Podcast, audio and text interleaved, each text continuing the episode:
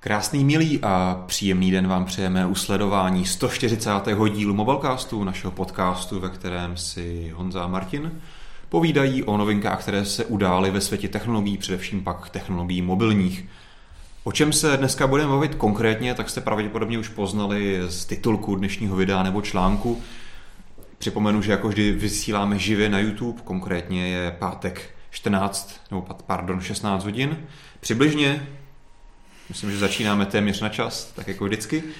A jak jsem tady říkal, o čem dnešní díl bude? Eh, začneme to nějakými zkušenostmi, protože aktuálně už testujeme u nás vlajkovou loď Huawei Mate 10 Pro uh-huh. a vlastně jsme byli přítomní i při jeho představení. Dále se s novinkou vytasilo i BlackBerry, eh, kterou si tady samozřejmě nechalo vyrobit u TCL v Číně, jak jsme už zvyklí, ale každopádně i tak ten telefon má co nabídnout zajímavého, takže ho v rychlosti si také představíme. A to také testujeme? Ano, také Blackberry testujeme. Motion? Eh, co už netestujeme, bohužel je Windows 10 Mobile, který už tak oficiálně, neoficiálně i hlavní představitel Joe Belfiore prohlásil tedy konečně za mrtvý, a což tedy mu nevěstí žádnou pěknou budoucnost. Ale to si všechno rozebereme, eh, povíme si, co se přesně stalo a jestli je teda opravdu mrtvý, anebo ještě není a co s ním Microsoft bude dál dělat.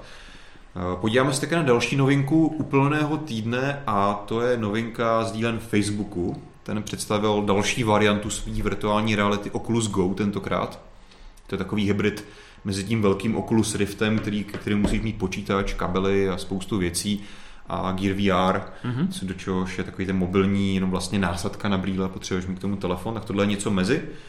No a když jsme u těch podivných věcí, do kterých se vkládá telefon, tak se podíváme i na ZT, jejich zajímavost, která už vlastně není konceptem, je to takový koncept, nekoncept, je z toho vlastně reálný produkt, ale upřímně si nemyslím, že si to moc lidí koupí. Je to skládací telefon, který má dva displeje, můžeš to rozložit a je z toho jeden takový větší složený displej. Mm-hmm. že ten si také dneska rychle představíme. No a závěr budeme věnovat uh, aktuální verzi Androidu 8.1, který se teďka dostal do developeru preview verze takže už majitelé pixelů ho mohou začít testovat a velice v rychlosti se podíváme, co vlastně tady nabídne. Nebo Jaké zásadní novinky. Ano, velká revoluce se bude konat.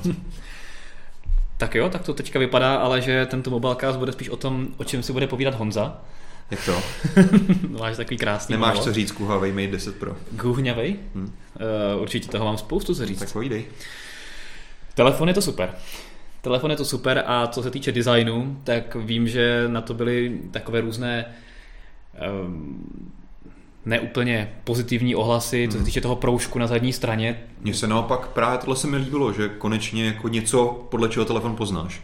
No ono na fotkách to právě vypadá možná až moc výrazně, ale naživo je to opravdu decentní proužek a vypadá to fakt dobře. Tam asi záleží, jak se ti odleskne světlo no, na tom. právě, právě. A třeba ta bronzová varianta je fakt moc hezká, mm-hmm. takže opravdu Mate 10 Pro určitě je jeden z nejhezčích telefonů vůbec, co si můžeš koupit a myslím si, že Huawei celkově dělá designové hezké zařízení a je vidět, že Mate 10 Pro to dotáhnou k dokonalosti docela. Máme tady velký displej bezrámečkový, což je dneska trend. Samozřejmě to není taková e, nějaká exotika jako v případě Essential Phoneu, hmm. E, kde mě něco vykousnutého, nebo v případě iPhoneu 10 samozřejmě. Je to Což je dobře. klasika v podobě třeba uh, Note hmm. 8, ale vypadá to opravdu velice dobře.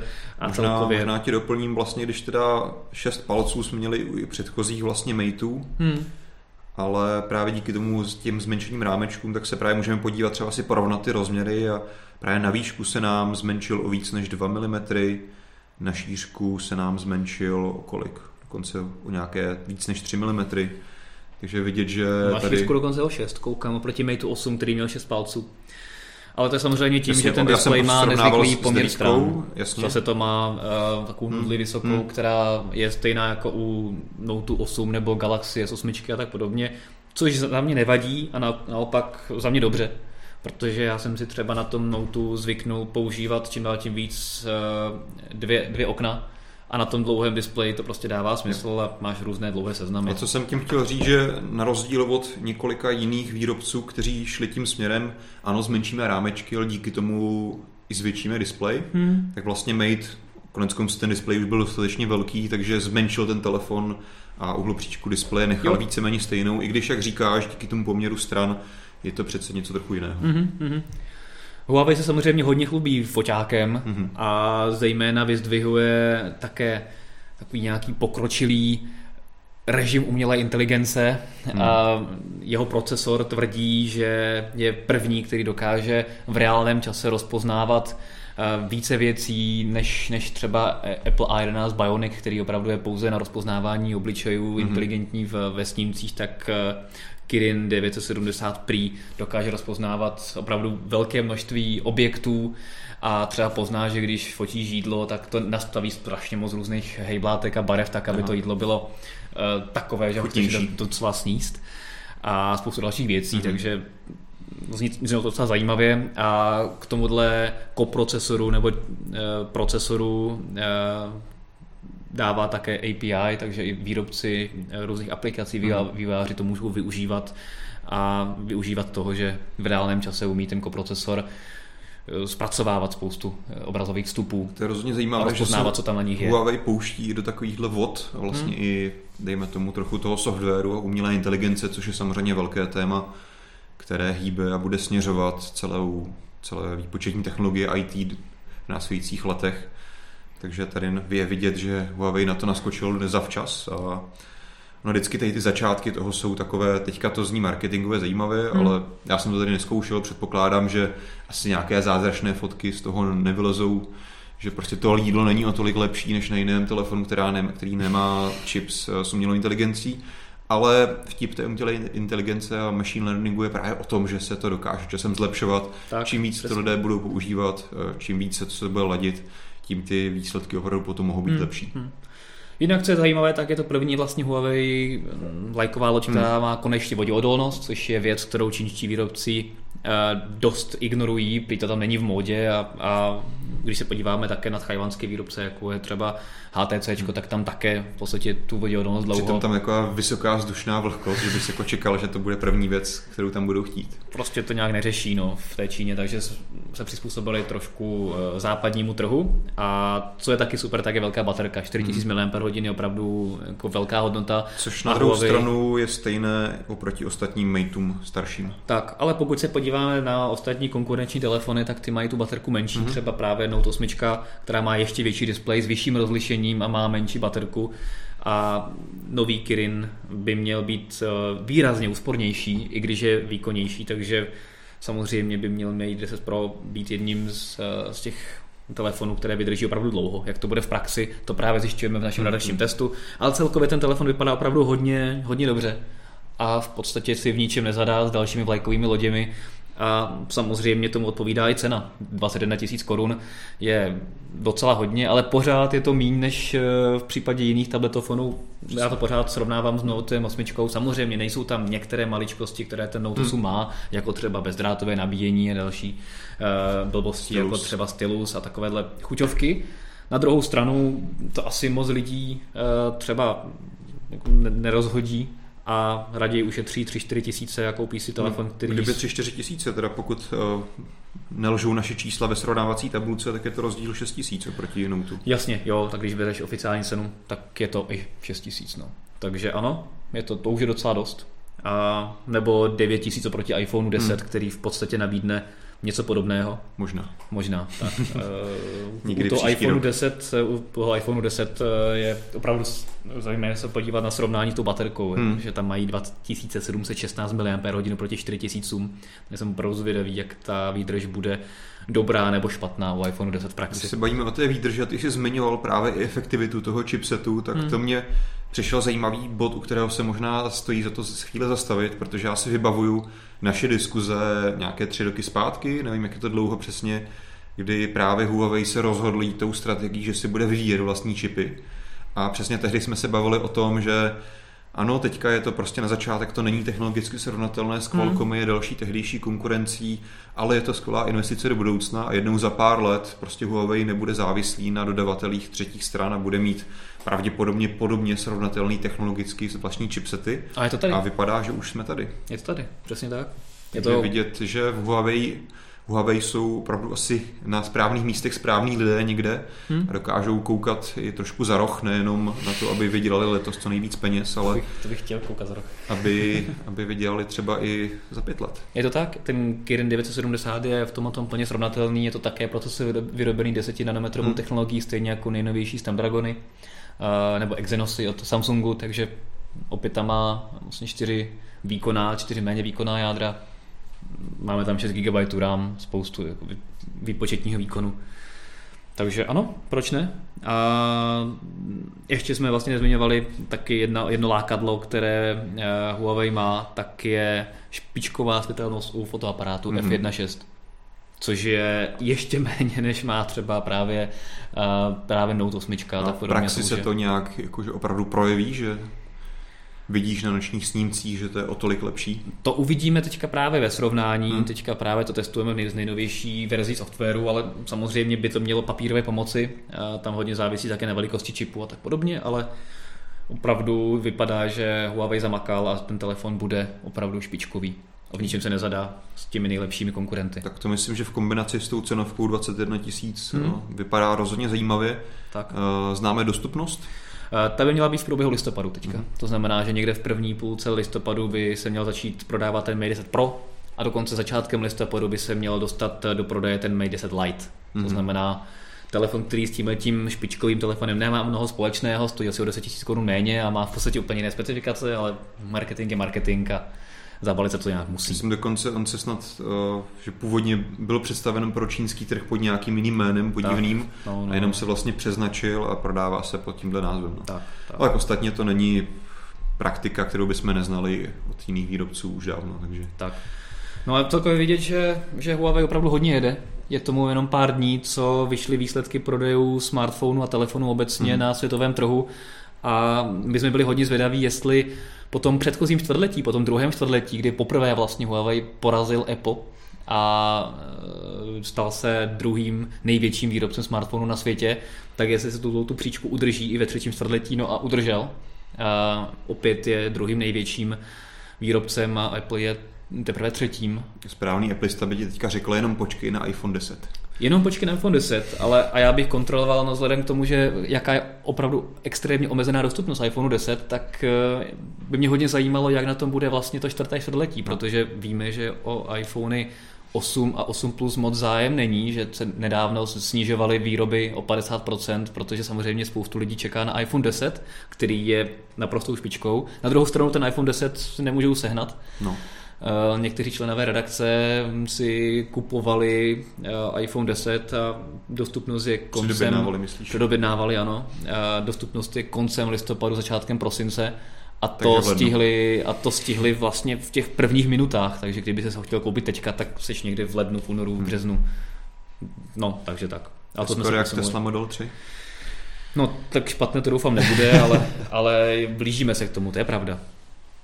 To byl tedy Huawei Mi 10 hmm. Eh, Pro. Eh, vy se určitě podívejte na mobilné.cz, kde už máme nyní první dojmy z Vídně, kde jsme byli na preview eh, eventu před vlastně dvěma týdny a nyní už máme Mate 10 Pro v redakci, takže se můžete nás ptát na to, co vás zajímá a podívat se také na nějaké nové fotografie. Tak podobně. Tak.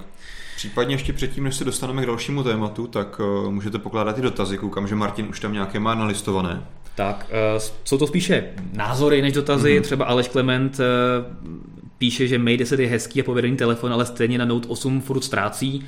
Ano, samozřejmě v pár maličkostech uh, ztrácí, jak jsme říkali, ale je zase o 6000 korun levnější, takže je to nějaké vyvážení tou cenovkou. Uh, Naopak Michael Knight píše, že mu přijde Mate 10 lepší než Note 8. Tak, je to, je to o názoru? Všechno je samozřejmě subjektivní, ale musíme asi říct, že když eh, se koukneš na tu cenovku aktuální, tak je rozhodně Mate 10 pro lákavou volbou, mm-hmm. pokud nutně netrváš na, na Peru nebo třeba tom bezdrátovém nabíjení. Je to tak? Uh, potom tady máme ještě další dotaz a to od eh, Adama Jánského, jestli se plánuje nový honor. Nový Honor se plánuje, ostatně značka Honor oslavila teďka tři roky na českém trhu, ale ještě se ladí, jestli to bude ta e, nová sedmička, kterou představili globálně, a jestli se vůbec do Česka dostane nebo ne. To by se mělo během několika málo týdnů vyjasnit a pokud ano, tak by se k nám měl dostat třeba někdy v prosinci. Je to teda ten Honor 7X, mm-hmm. zatím nejnovější Honor, takže uvidíme. Ale samozřejmě stále platí, že Honor bude spíš značka pro mladé, trošku levnější telefony tam budou a ty nejlepší přístroje, jako je právě Mate 10 Pro, anebo třeba Huawei P10, eh, tak si nechá právě v portfoliu Huawei tak, aby ty značky byly trošku odlišené. Takže ničeho podobného, jako je Mate 10 Pro s logem Honor bych si typnul, že se nedočkáme. Dobrá. Ještě tady máme Marek Smekal. Máme nějaký portrétní režim jako iPhone? Dobrý dotaz. A má a nemá. Oni ty dva, dva fotoaparáty uh, Huawei, který je vyvíjí s Leikou, tak uh, má postavené trošku jinak. Není ten první ne, nemají odlišnou ohniskovou vzdálenost, tím pádem ten druhý nemá dvojnásobný zoom, tak jako například Samsung nebo Apple, ale jeden má barevný uh, senzor a druhý má monochromatický senzor, tak aby ty fotky byly co možná nejlepší. To možná, to znamená, že ten portrétní režim tam je, ale je čistě softwarový, bez nějakého odhadnutí vzdálenosti, kterému pomáhá t- ostatním telefonům, které mají právě ty dva fotoaparáty se zoomem, eh, odhadnout se vepředu, co je vzadu tak právě tady to dělá čistě softwarově, tak jako ostatní telefony. No, uh... no tak. Takže ono má ho, můžete si ho zapnout, říct, že, ale, ale že ten... nefunguje to tak dobře jako třeba u iPhoneu nebo u Huawei, teda u uh, Samsungu a Huawei vůbec přemýšlí, jestli ho do té finální verze dá, takže se podíváme, jestli v té finální verzi vůbec je ale rozhodně to nečekejte takové výsledky jako z iPhoneu. Nebo Já bych jenom upřesnil, že vlastně ten portrétní režim nefunguje díky tomu, že máš ohnis, odlišnou ohniskou vzdálenost, ale díky tomu, že máš vlastně dva obrazy podobné eh, z dvou různých úhlů. Tím pádem dokážeš porovnat vlastně tu dokážeš si dopočítat hloubku těch eh, vlastně jednotlivých bodů na té fotce, Taky, což ano. bys hypoteticky mohl dělat i s tím druhým monochromatickým senzorem, protože pořád jsou ty dvě čočky vedle sebe a víš, jak daleko jsou od sebe. Samozřejmě netuším, jak to přesně Huawei řeší, jestli teda se opravdu obrací pouze na software, protože není schopný použít ten černobílý obraz, to se přiznám, že nevím, ale nutně, nutně nepotřebuješ mít odlišnou ohniskou vzdálenost, co potřebuješ mít vlastně dva obrazy z různých úhlů. To jo, Což ale... si třeba Pixely dvojky suplují tím, že oni mají jenom jeden objektiv, ale mají vlastně Eh, každý pixel má, je vlastně rozdělený na dvě části hmm. a i vlastně i ty mikronové rozdíly vedle sebe jim pomůžou k tomu, aby dokázali zase najít ten objekt tak. a najít tom tu vzdálenost těch, eh, z těch jednotlivých částí té fotky. To je samozřejmě pravda, ale čím víc informací o hloubce a vzdálenosti máš, tak tím snadněji se ti potom rozlišuje, co je vepředu, co je vzadu. Což tomu hrozně moc pomáhá právě to, že tam máš úplně jinou ohniskovou vzdálenost a ty objekty se dokáží rozlišovat jako víc. Potom... Pokud náhodou to nechceš počítat u, v části záběru, která se ti nevejde do toho portré, do toho nazumovaného objektivu. Tak, no, Protože proto... vlastně se to dá představit tak, že máš takhle záběr z toho hlavního foťáku a takhle máš záběr hmm. že, z toho, z toho telefoťáku. Tak. A ty vlastně můžeš kombinovat jenom tady tu prostřední část a tady tu no. krajní, tam vlastně nemáš ty data, která bys mohl spojit. Tak. Že proto by bylo ideální, abys měl dva stejně velké obrazy pouze z různých úhlů. No a proto někdy mají, eh, když uděláš nějaký specifický záběr, tak třeba iPhone nebo právě Note 8 mají problém s tím, že někdy ořežou věc, která ořezaná být nemůže, nebo, nebo rozmažou věc, která být rozmazaná nemá a tak podobně. Ale pomáhá to tomu. Ale... Je potřeba říct, že vlastně velkou součástí všech tady těch technologií je právě zase ten softwarový algoritmus, občas se tomu dá říct zase nějak něco, co se blíží umělé inteligenci, hmm. že i když máš ty data z těch dvou objektivů, tak stejně vždycky si v tom hledáš ty známé objekty, typicky nějaké tváře, obličeje, hlavy tak, nebo jiné tak, objekty. Tak. My jsme to teďka právě porovnávali, to se můžete těšit na článek, to teďka prozradím, srovnávali jsme iPhone 8 Plus a Note 8, jejich fotoaparáty a srovnávali jsme tam mimo jiné třeba i jejich portrétní režimy, takže se můžete potom podívat na to, který z těch telefonů fotí lépe portrétní režimy a jestli vůbec je to dotažené k dokonalosti. Takže to prozradím, že zatím není teda. Než se dostaneme na další ještě věci, no. tak tady ještě Vojtule M se ptá, proč má Mate 10 Pro jen Full HD display. Taky dobrý dotaz. Je to kvůli úspoře energie, eh, lepšímu výkonu a z důvodu, že si myslí Huawei, že to je plně dostatečné a není tam potřeba mít větší rozlišení. Samozřejmě je to názor, u těch šesti palců, jak už jsem psal ve svých prvních dojmech, tak už by se mi to Quad HD rozlišení celkem líbilo. A na druhou stranu ten AMOLED display je opravdu hodně kvalitní a pokud chcete spíše lepší výdrž a lepší výkon, tak se to dá možná oželet, ale nevšimnul jsem si nějakého velkého struhadla. Nebo... Tušíš z hlavy, jaká je to jemnost, jak to vychází? Můžeme se podívat do našeho extrémně chytrého katalogu. Snad někdo bude rychlejší. No já se koukám tady na další dotazy, takže... Tak se koukám na další dotazy. Každopádně je to prostě kvůli tomu, eh, aby ten telefon vydržel déle a měl lepší výkon. S tím výkonem souvisí také garance uh, Huawei, že telefon zůstane po 18 měsíců od vybalení z krabice stejně rychlý, uh, jako právě ten první den. Takže to bych chtěl opravdu... Po kolik? 18? 18 měsíců, to bych chtěl hodně vidět. Hmm. Uh, prý také tam má toto na svědomí nějaká umělá inteligence, která nebo nějaké algoritmy chytré, které mm, postupně ten telefon optimalizují, když si všimnou, že, že se něco děje špatného. Takže uvidíme. Eh, má to i minulá řada Mate, eh, jmenuje se to Born Fast, Stays Fast. fast. Eh, tak takhle tomu říkají, tak uvidíme, jestli to bude pravda, jestli no, třeba alespoň... to u, u devítky teda, nebo nefungovalo? Uh, u devítky Mateu? No. Takže nikdy jsme ten telefon neměli tak dlouho, abychom to vyzkoušeli, ale třeba Mate 10 Pro bude mít dostatečně dlouho na to, aby alespoň třeba měsíc zůstal stejně fast, hmm, jako to se narodil. No, já to taky. To je samozřejmě jako velká velká část, eh, kterou je potřeba zvážit při nákupu telefonu, protože ono téměř už dneska každý ten levný telefon dokáže při těch prvních dvou, třech týdnech, kdy my ho testujeme v recenzi, zůstat relativně použitelný a svížný, ale právě přesně je ta otázka, co se bude dít za dva, za tři, za tři měsíce. A to je samozřejmě velkou část, která potom se podílí na tom, jak jsi spokojený s tím telefonem a vlastně vytváří ten uživatelský zážitek, což je třeba důvod, proč já, Pixel. proč já preferuji Pixel, proč dává smysl uvažovat nad iPhonem, protože tam prostě ty věci fungují dlouhodobě. U jiných telefonů postavených na Androidu to, to nemusí být vždy samozřejmost, bohužel. Tak. Já jenom doplním, dohledal jsem tu jemnost a pokud nelže náš katalog, tak by to mělo být 402 pixelů na jeden uh, palec. Mm-hmm. Což není papírově špatná hodnota. Není to špatná hodnota, tak. Dá se to.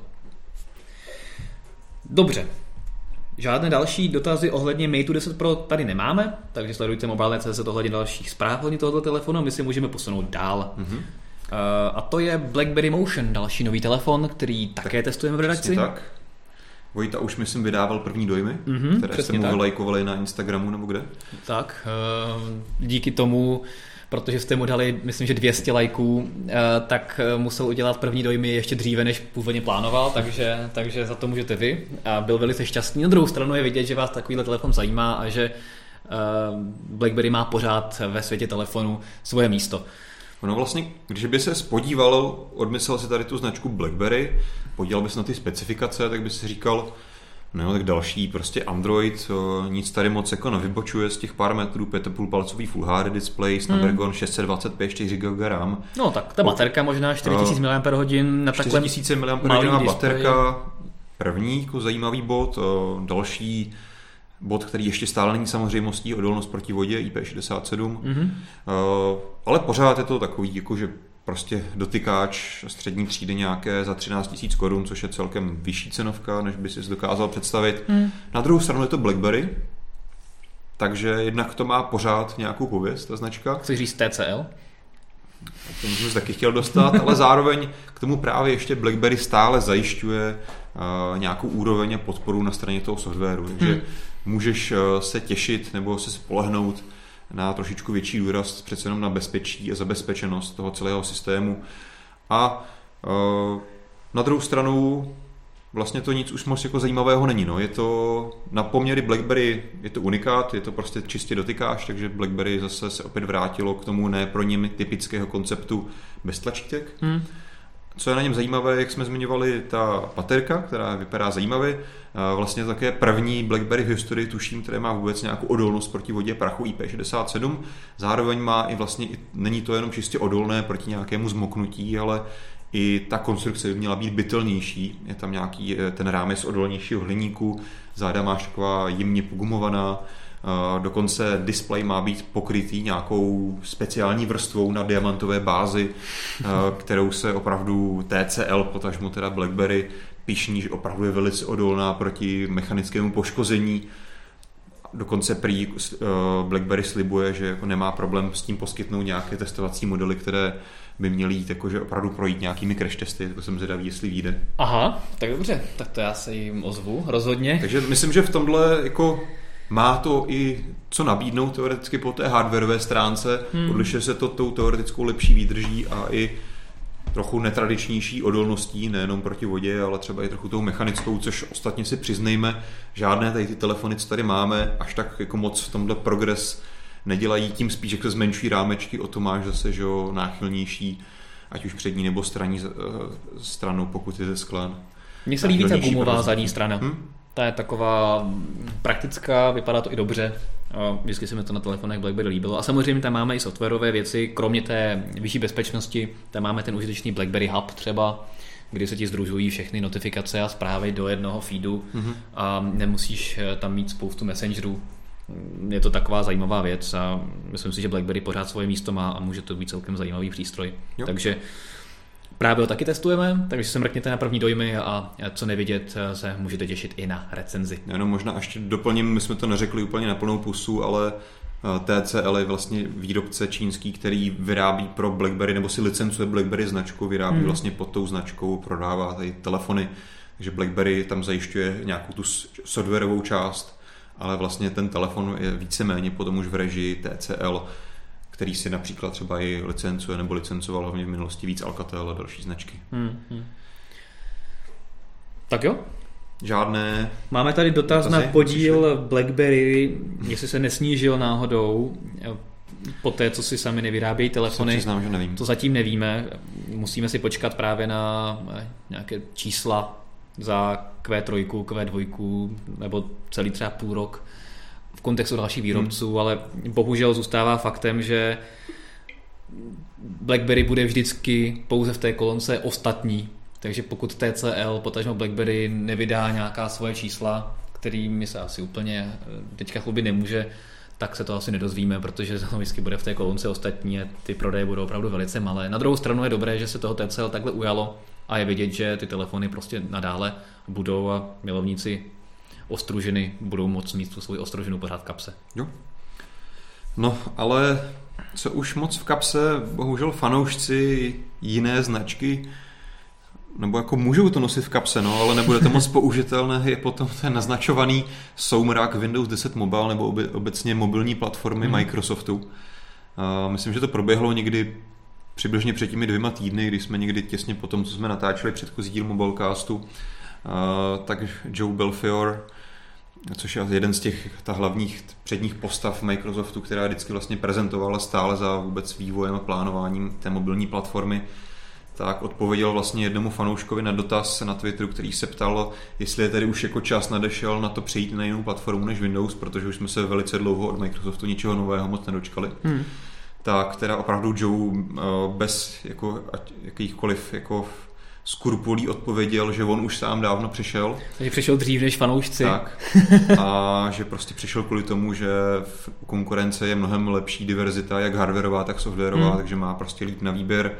A potom dal vlastně i další tweet, který, jako, který na to navázal, že se opravdu hodně, hodně moc dlouho snažili podporovat finančně i jinak veškeré vývojáře i výrobce, aby na tu platformu nasedlo, ale nikdy se jim to nepovedlo. Takže tady vlastně nějaký vysoký zástupce Microsoftu opravdu tady přiznal na plnou pusu, že tohle se jim nepovedlo, že už to vlastně žádnou budoucnost nemá. Hmm.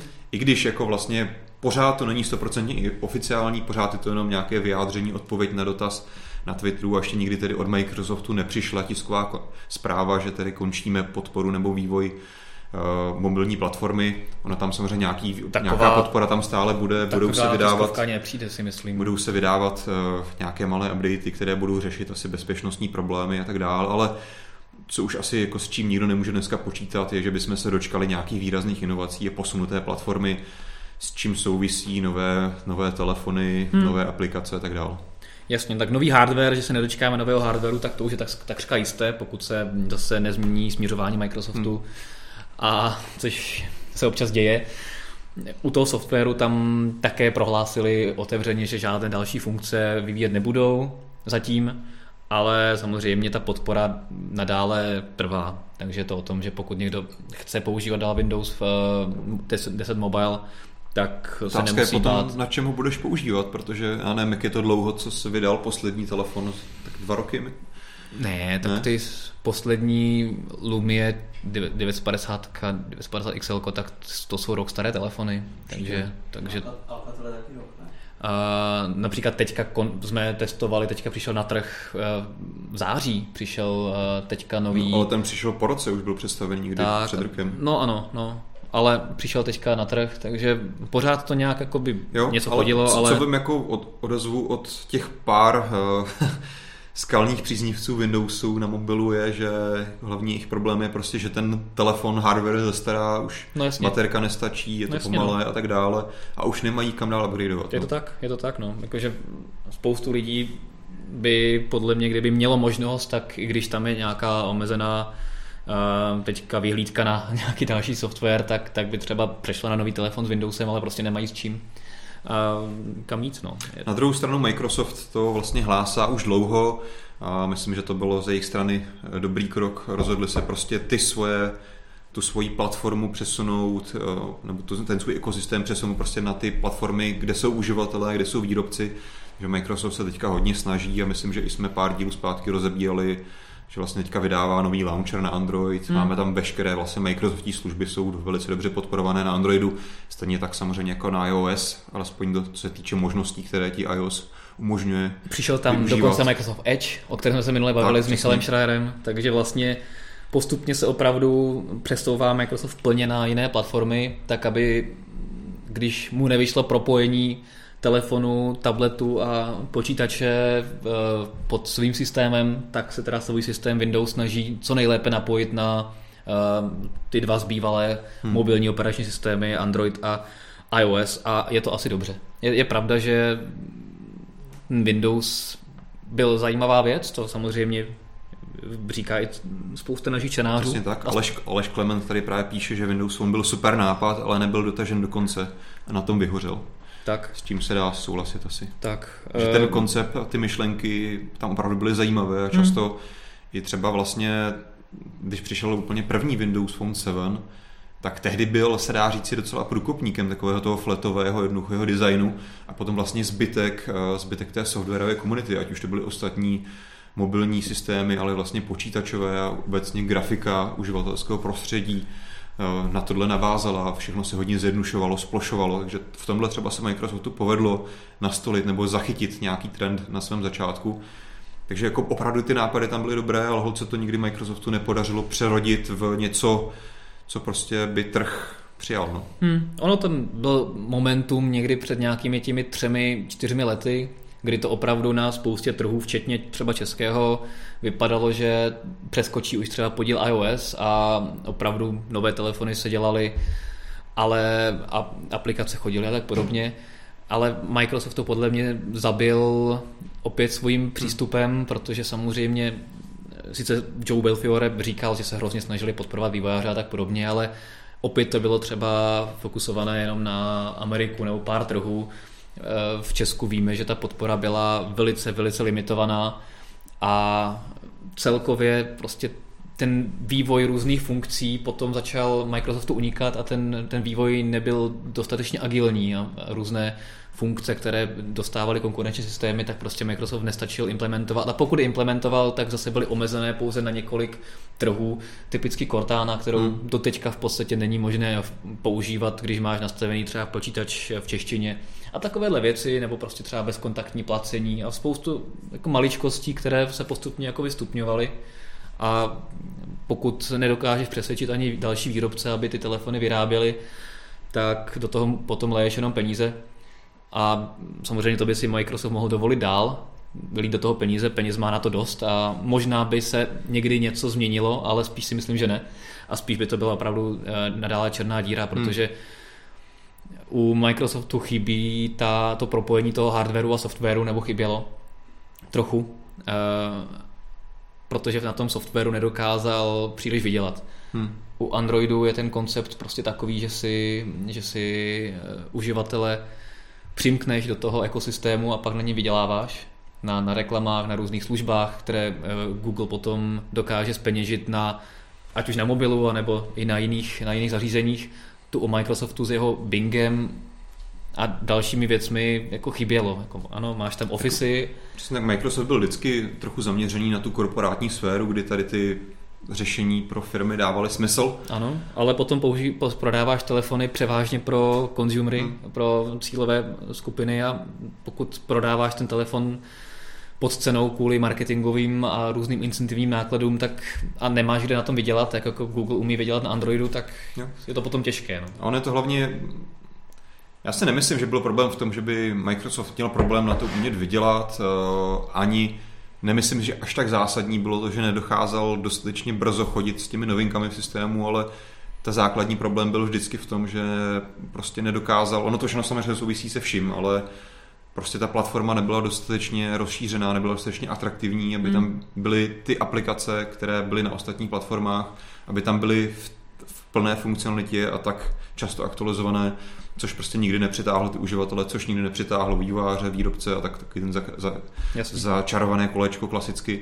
V tom, v tom vidím ten problém. Nemyslím si, že jako to selhalo na tom, že by Microsoft na tom nemohl dlouhodobě vydělávat. Já si myslím, že kdyby se mu podařilo naplnit tu jeho vizi, že eh, opravdu Windows bude plnohodnotně třetím konkurentem někde na úrovni iOS světově kolem těch 15%, tak pro něj mohlo dávat i finanční smysl, že by si vydělával na těch svých korporátních řešeních a i prostě myslím si, že i pro uživatele běžné konzumery by dávalo větší smysl používat věci jako OneDrive a další trošku věci, které jsou užitelnější i pro běžné uživatele, nejenom když prostě pracuješ někde ve firmě, tak si myslím, že to smysl mohl dávat, ale to k tomuhle prostě oni nikdy nedospěli. No jasně, protože na tom ztráceli opravdu ohromné množství peněz, přispělo k tomu i akvizice Nokia, která samozřejmě dopadla tak, jak dopadla. A je vidět, že se Microsoft víceméně poučil a ty svoje projekty, které dříve živil delší dobu, tak nyní dokáže zaříznout rychleji než, hmm. než, než dřív. Takže se stalo a uvidíme, jak, jakou budoucnost to bude mít. Třeba 10, Windows 10 Mobile byl hodně zajímavý právě díky tomu konceptu propojení. Tam My jsme fakt... se před několika lety právě říkali, hmm. že je to super, že to je vlastně jediný systém, který by fungoval úplně stejně na telefonu, tabletu, počítači a já sám osobně jsem to hrozně oceňoval. Což ale fakticky právě Microsoft stejný. nikdy nedotáhl do konce. To je asi jeden z těch zásadních on problémů, do, že? On to dotáhl do konce, ale prostě problém je potom v těch eh, dalších aplikacích. No. No ale tak mu to dlouho trvalo, no. než opravdu s tím přišel v nějaké použitelné míře a tom byl asi ten možná problém, že už jako posledních x let to bylo v té míře, že Microsoft měl nějakou relativně velkou základnu těch svých věrných fanoušků, kteří mu byli schopni lecos odpustit a byli i schopní nějakou dobu lecos, jako na, na lecos počkat, ale podle mě, co jsem tak jako já pochopil, tak časem ta míra, eh, na co byli ty uživatelé i ty věrní schopni čekat do nekonečna, teda se nechat mazat ten med kolem pusy, že teď už to konečně přijde, teďka tady tu slibovanou věc přidáme, doděláme a skutečně půjde do té stabilní verze, tak v tom byl asi taky možná jako velká, jo. velký zádrhel, díky kterému potom postupně ztratili v to jako důvěru i ty nejvěrnější uživatelé. Jo, to je ten, to je ten vývoj, který se který neběžel dostatečně rychle, hmm. o čem jsem mluvil na začátku, že prostě opravdu těch věcí, které potom tam scházelo, nebo bylo prostě vidět, že ten systém něčem by strádá nebo ztrácí, hmm. Tak bylo čím dál tím víc. A když si to spojíš prostě s nějakou opravdu omezenou eh, škálou telefonů, které si můžeš vybrat, tak to prostě celkově nedopadlo dobře. Jo. Víceméně to potvrzuje i tady Caroline V. Uh, to je teda žena nebo muž, ale Schronuje to, myslím, velice pěkně. Windows Phone 8.1 a později Windows 10 Mobile byly fajn, ale pohřbili je nezám vývojářů, o čem jsme se bavili, a poněkud schizofrenní vývoj ze strany Microsoftu, což je přesně tohleto, hmm. že se něco slibovalo a nikdy se to neudělalo třeba vůbec, jako například podpora androidních aplikací. Škoda, mělo to své kouzlo, úžasnou praktičnost pro práci na cestách. To je pravda. To je pravda. Já si ještě z nostalgie někdy zapnu Lumi 950 Excel a říkám si, jak to je super, když to vypadá stejně jako na tom počítači, jak to hezky všechno funguje. No. Hold, nepovedlo se. No, to se někdy stane. To se někdy stane. Tak jo, eh, opustíme teda uplakané téma o Windowsu. Tak a jdeme na Oculus Go. Mm-hmm. Zajímavá novinka, ty už si naznačil dost eh, na začátku, o čem se budeme bavit, eh, že to jsou nějaké si brýle někde mezi těmi velkými virtuálními realitami, ke kterým potřebuješ výkonný počítač a naopak těmi základními jako je například virtuální realita od Samsungu, mm-hmm. nebo potažmo třeba od Google samotného, nějaký, nějaká platforma Daydream. Takže má to podle budoucnost? Já si myslím, že to je pozitivní krok, ale možná trochu menší, než jsem čekal, protože hmm. vlastně Facebook, potažmo Oculus, který je Facebookem vlastně o tom mluvil už někdy před rokem na konferenci a právě sliboval, že něco podobného chce v budoucnosti udělat. A tohle je asi takový jako první mezikrůček k tomu právě mít uh, virtuální realitu, která bude mobilní, to znamená, nemusíš mít k tomu připevněný ten počítač, nebo se nemusíš nosit na zádech. a bude cenově dostupná, ale zároveň ta úroveň toho zážitku bude mnohem výš, než je dneska na těch mobilních řešeních. Hmm. Což Oculus Go je malý krůček k tomu, ale ne úplně tak.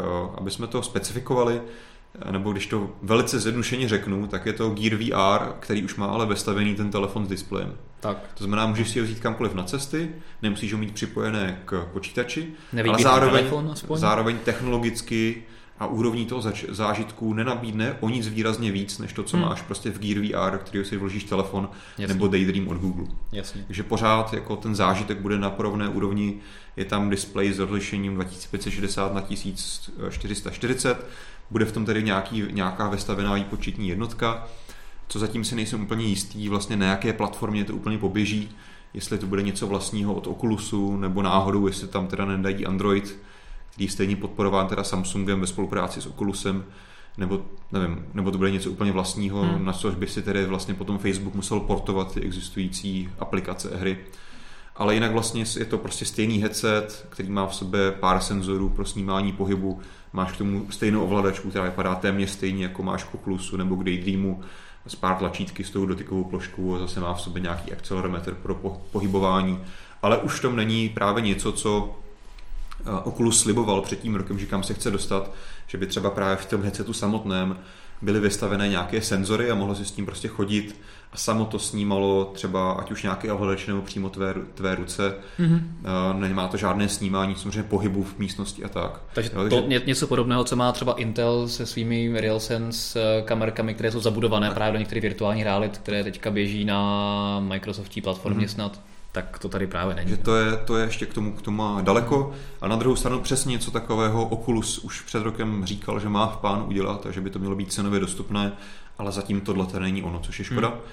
Na druhou stranu je to taková jako pěkný mezistupeň, stát to bude 200 dolarů, což je celkem přijatelné. Mm-hmm. Pokud opravdu tam ty hry na tom budou pěkné, tak si myslím, že to není problém jako pro takovou jako casual, casual hraní, že si prostě jednou za týden to nasadíš a na půl hodiny si něco zahraješ a nechceš tím vybíjet svůj telefon nebo něco podobného, tak proč ne? Mně to dává taky smysl, hlavně třeba podle nějaké rodinné použití, protože ty současné virtuální reality, kde musíš dát telefon, hmm. tak přece jenom jsi eh, limitovaný tím, že tam musíš dát jednak svůj telefon a jednak ten telefon by měl mít opravdu výborný displej a výborný výkon.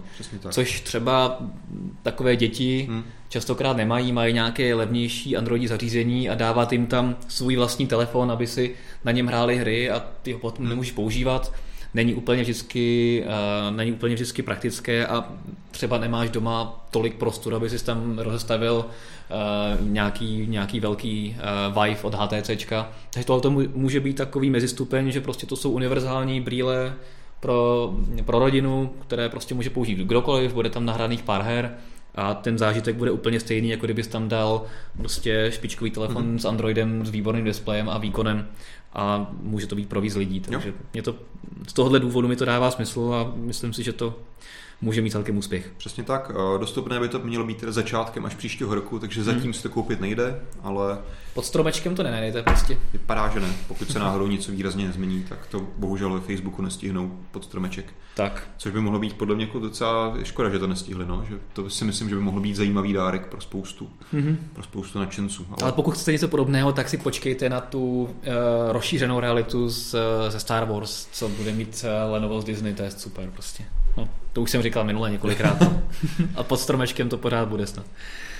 A co taky nenajde pod stromečkem, tak jsou telefony s ohebným displejem, mm-hmm. o kterých se budeme bavit teďka.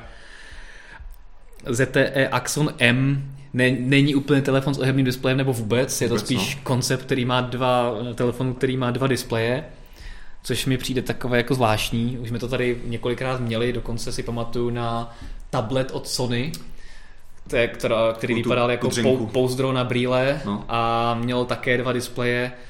Měl tehdy Android a vypadalo to docela zajímavě. To použití bylo takové všelijaké.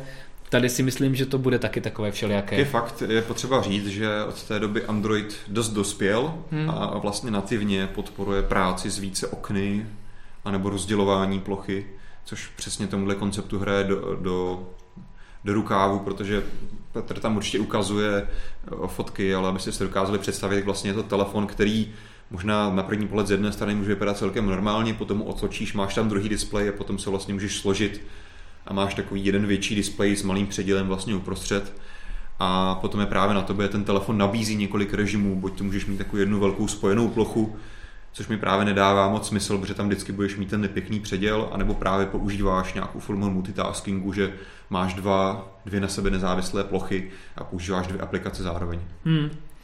Jakože koncept zajímavý, otázka je, eh, je proč, to, proč to nedali do nějakého telefonu, co má trošku ještě lepší hardware, hmm. třeba, že by to mohla být nějaká jako fajková loď to, a hlavně třeba ta hmotnost celková je dost vysoká, 230 gramů je prostě víc než jsou to vlastně dva spojené telefony k sobě, tak, no. no. takže je to takové, no. A baterka tam myslím docela malá, ne? 3180, tak, no. tak to není špatné. No, si. na to, že to máš uh, takhle velký, vlastně dva displeje takhle velké, tak jako nevím, no. Jasně, a myslel jsem jako do toho, že prostě máš uh, omezenou míru a naopak tam musíš nadspat dva displeje, hmm. tak uh, se tam ještě jim podařilo vměstnat relativně přijatelnou kapacitu baterie, ale samozřejmě pokud budete používat na jednou oba displeje hodně času, tak hmm, hmm. se to hodně projeví. Jako může to dávat smysl, že si prostě třeba nahoře pouštíš video a dole si děláš něco dalšího. V podstatě to samé, co můžeš dělat na telefonech se s rozdělením obrazovky, hmm. ale je to takové, nevím, no.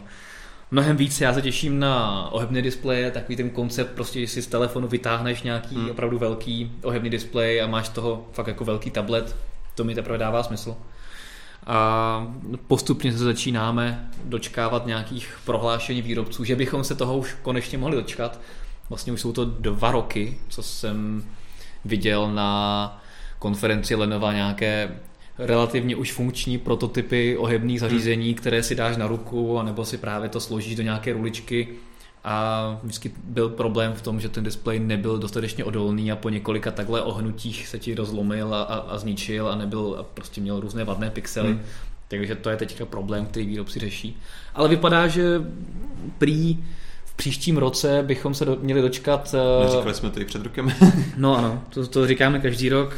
Je evidentní, že ten vývoj toho skládacího nebo spíš srolovacího displeje ohybného je složitější příštím roce má mít Huawei skládací telefon. Otázka je, jestli hmm. to bude takovýhle koncept, jako má právě ZTE Axon M, akorát trošku v hezčím balení, doufám, protože hmm. Huawei design umí. A nebo to bude nějaký pokus o ohebný telefon, něco podobného, jako mělo třeba LG se svými flexy, hmm. ale možná ještě ohebnější, to uvidíme.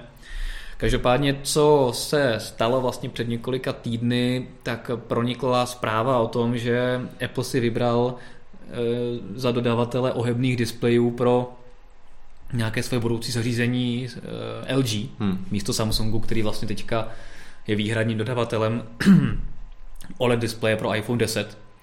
E, což by mohlo naznačovat, že bychom se za několik let možná mohli dočkat i nějakého ohebného iPhoneu.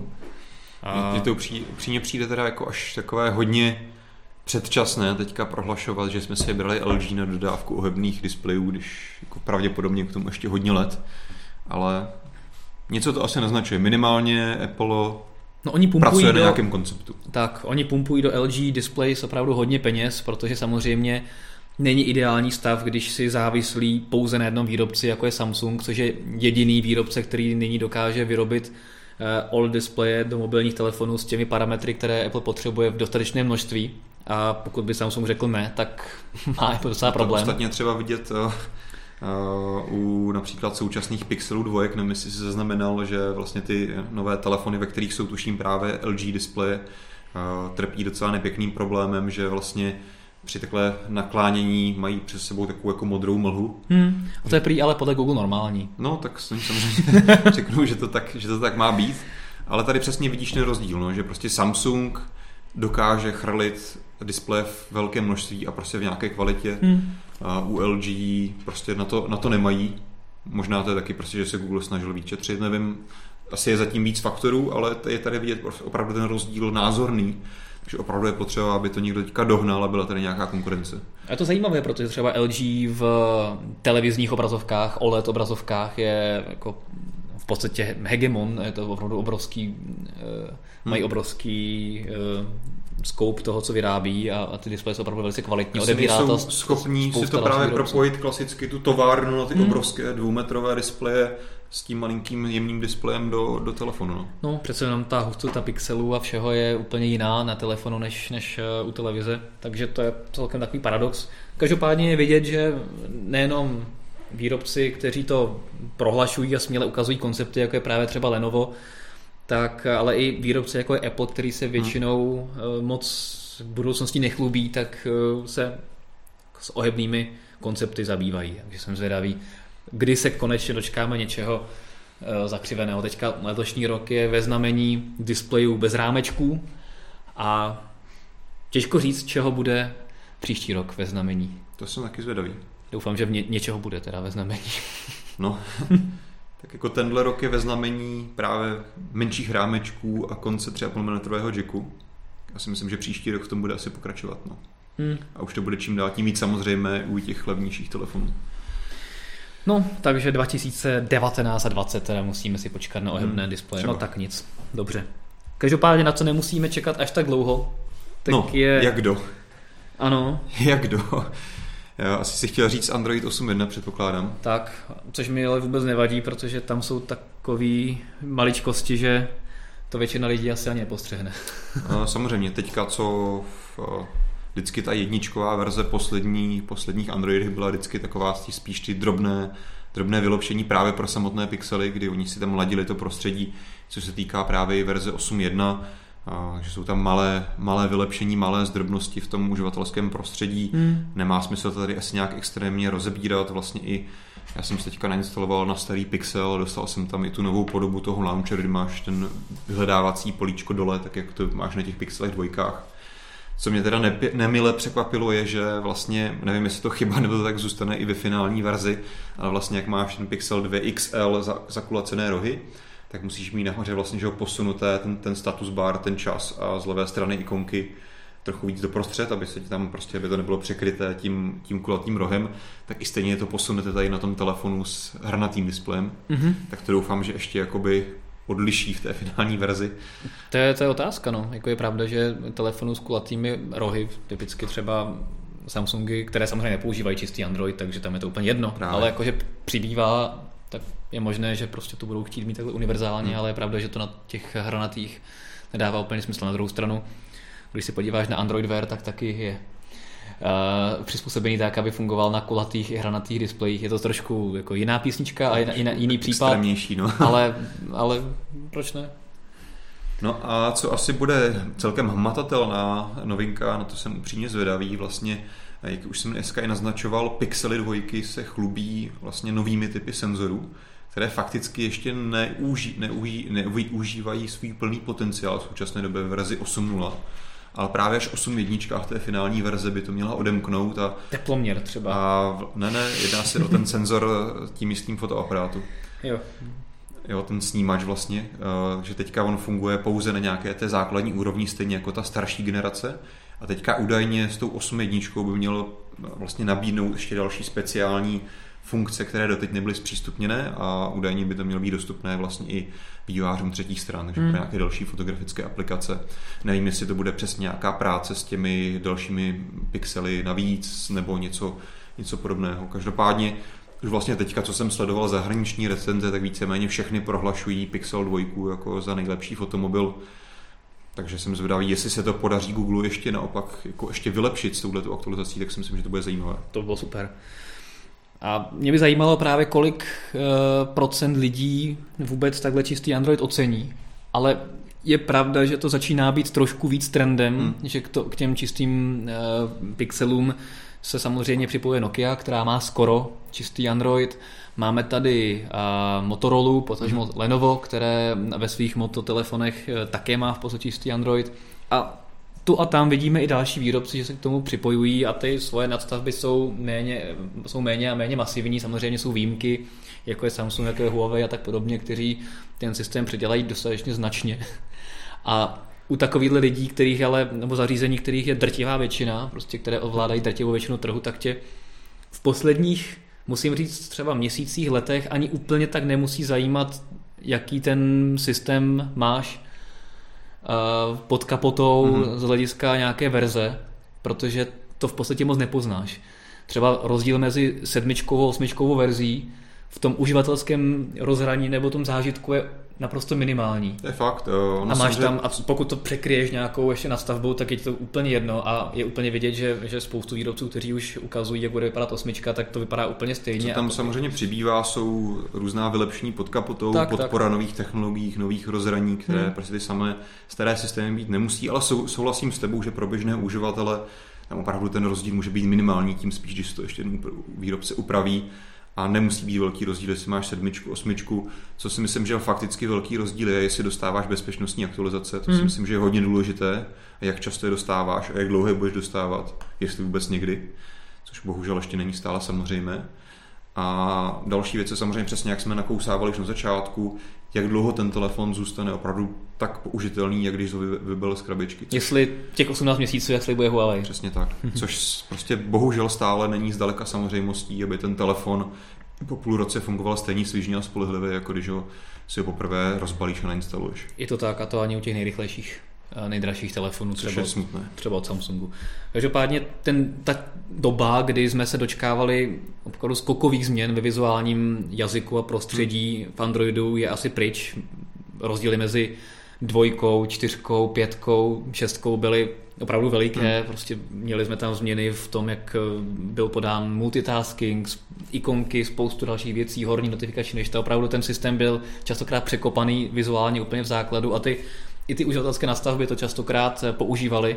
Teďka už se nějakou dobu pohybujeme ve vlastně stejném designu a už jsou to akorát drobné kručky a spíš se optimalizuje to na pozadí, to uvnitř, co běžný uživatel moc nevidí.